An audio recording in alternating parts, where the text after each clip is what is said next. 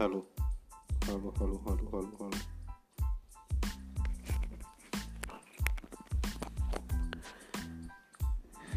क्या आप भी ऐसे ही सोचते हैं कि ज़िंदगी क्या है?